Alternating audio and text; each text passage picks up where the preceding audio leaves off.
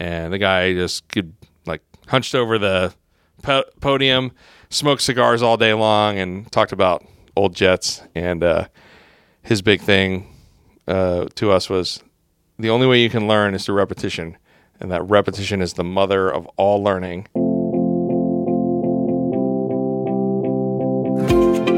This is Flying with a Purpose, a podcast brought to you by Flight Review and Melbourne Flight Training. I'm David Allen, a student pilot currently pursuing my private pilot certificate. And I'm Derek Fallon, a certified flight instructor and the owner of Melbourne Flight Training. Got a question about flight training or aviation in general? We'd love to answer it. Details about how to send us your questions will be at the end of the show. Now, let's get to the good stuff. Yeah, it's been a while. Yeah, Like we haven't we haven't done this in too long. A long time. Yeah, so We've been busy. we've been busy. But um yeah, I think now's a good time. So, let's get into it. Okay. A couple weeks ago, I actually came here a couple weeks ago where you, Derek, gave a talk about making the most out of your flight training, and uh, there the room was full. Like we had, Yeah, it was pretty good. yeah, it was a lot of fun. We have a lot of space now, so we have room for what I would consider master classes to be held. Um, and as soon as we got the space, like all the flight instructors just started jumping up and down to, hey, I want to talk about this. I want to do this class. I want to have this discussion with the students, and even uh, classes about what they can expect along the way in their training. what does that mean though when you say a master class? Like when you use that word, I, I feel like you're using master class pretty intentionally. Yeah, because so you're going to cover the knowledge subject areas that are defined by the FAA when you do a ground school online or you work with your instructor directly.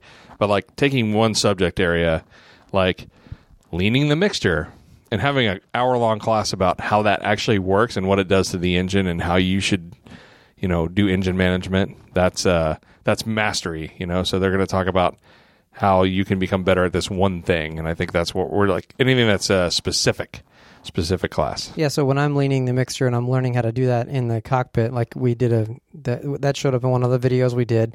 You know, you whipped out the the POH and it said, "Here's specifically how you do it." But that was the end of the conversation. Like, mm-hmm. We leaned it, we watched for the things to happen that the POH said.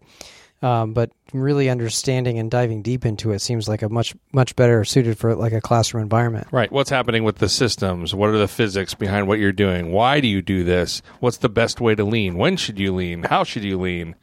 Who, when, when, where, how of leaning? You know, or or uh, uh, Brad's giving a class on uh, night operations, which includes everything. You know, from lights to you know how you should pre-flight to all the uh, human errors and things like that. Um, so it's pretty interesting. It's a lot of fun to do that kind of stuff and have that opportunity that people actually come and listen up. It sounds like we need to have a cla- uh, an episode on leaning at some point, so we'll add that to the list. That's on the list. It definitely is, and you're going to see calendars coming out um, that we're releasing and putting like on Facebook and uh, different social media, so people know when the classes are, and also posted on the bulletin board so people can show up and learn a little bit. Yeah, and I think it's really cool that we do that. We, those, you know, there's no reason why uh, th- those are open for anybody at any level. So um, if you're in the Melbourne area, come check it out. Yeah, we had uh, like private pilots come to the CFI. What to expect during your CFI stuff class that they did? I don't remember what they called it. Do you remember what they called it? Um, so you want to be a CFI? So you want to be a CFI? That's Yep. what it was. Yep. Yeah. So Kurt and Walter gave us. So you want to be a CFI class, and they kind of briefed everybody. This is what you can expect. This is not learning how to fly anymore. This is learning how to be a teacher, and it's a little bit different. You know, it's not just a rating. So uh, there was a lot of people that know that they're going on that path, and they get to show up and learn a little bit way in advance. Love that. That's fun. So, um, the the class that I was in with you, where you were talking about what's the, you know, making the most out of your uh, out of your flight training, that was really more for very basic people who are going for their private pilot certificate. But there's a lot of things that could be used across the board in everybody's skills. So I just kind of wanted to start. I, it, it occurs to me that when I'm looking back through the episodes that we've done for Flying with a Purpose, we've never talked about flight training. And one of the questions you answered during that class is, What is flight training? So maybe you could tell our audience, What is flight training? It's a totally different educational experience. Okay, it's technical training um, that's based on a set of guidelines defined by the U.S. government. Okay, so it's a perishable skill that you have to practice, um, and during that training, the let's say private pilot of 40 hours minimum training. Um, everything that you do is experience based and knowledge based.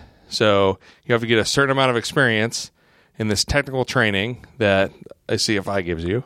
Um, and then you have to have a certain amount of knowledge. You have to learn a certain amount of knowledge. And then you take a test for the knowledge that's defined by the government. If you can pass the government test, you have the knowledge to be a private pilot. And then you take a practical test for the experience and the proficiency. Um, that also includes a little bit of knowledge. The practical test actually includes all three. And then they check the box and say, okay, you meet these standards and you can be a pilot. So it's a very different experience than going to school or college or anything like that. Yeah. So, and I think that's important to note that, like, it's I, can go to a four year degree and get a bachelor's degree or four year school and get a bachelor's degree in computer engineering, and now I have all of the the qualifications that I need to get a job as an engineer in an But you engineering field. But, you, you don't have to do just that. You can do anything with a college degree, right? You can use your college degree. Maybe you can be in another field within that, or you can do something completely different, maybe something you like.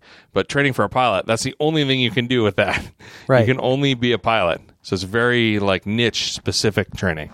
Right. And on top of that, it, it isn't just classroom training. You cannot become a pilot with just classroom training, nor can you become a pilot with just experiential training. It's both. Correct. Right. Okay. Talk about the perishability of the of, of being of the skills you learn as a pilot. So as a pilot starts training, they're going to be kind of checking off these experience boxes as they fly. So you go up, you get five hours of dual over like a week, and then you don't come back. Uh, let's say there's two pilots, pilot A and pilot B, right? Pilot A doesn't come back for like two months. Pilot B just keeps going. The next week comes in, gets another five hours of training. Um, pilot B is going to do much better in training because they have the recency of experience and they're going to be able to repeat what they did because they're going to remember it. Whereas the other pilot waits two months to continue their training and they're going to lose that knowledge. They're going to lose that experience a little bit. Some of it will fade away um, and they won't remember exactly how things felt or what the steps were or you know what is the checklist whereas if you just keep repeating this over and over again in a short frequency uh, you'll retain that knowledge a lot better and the experience will be worth more over that period of time because you'll compound learn basically on yourself um, So the recency of your training definitely matters. Yes, absolutely. And then, you know, so I'm in 727 ground school in Miami. This is many years ago. And uh, there's this old guy. He's kind of taught the class, retired American Airlines, John Grummer. And the guy just could, like, hunched over the po- podium, smoked cigars all day long, and talked about old jets. And uh, his big thing uh, to us was the only way you can learn is through repetition and that repetition is the mother of all learning. And if you don't repeat what you do, you won't learn it. And if you don't repeat it often, you'll lose it. So that's really the secret to like kind of getting through this experiential portion of the flight training that we're talking about is that you have to repeat yourself often. You have to come in and train. And if you don't, it's just going to go away. Um, I, this is an interesting conversation, and I think we're going to cut it off here. But when we come back in our next episode, I want to talk about proficiency. And so let's um, let's cut this off now, and uh, we're going to come back in the next episode. We're going to talk about proficiency and how that affects pilot skill as well. Does that sound like a thing to do?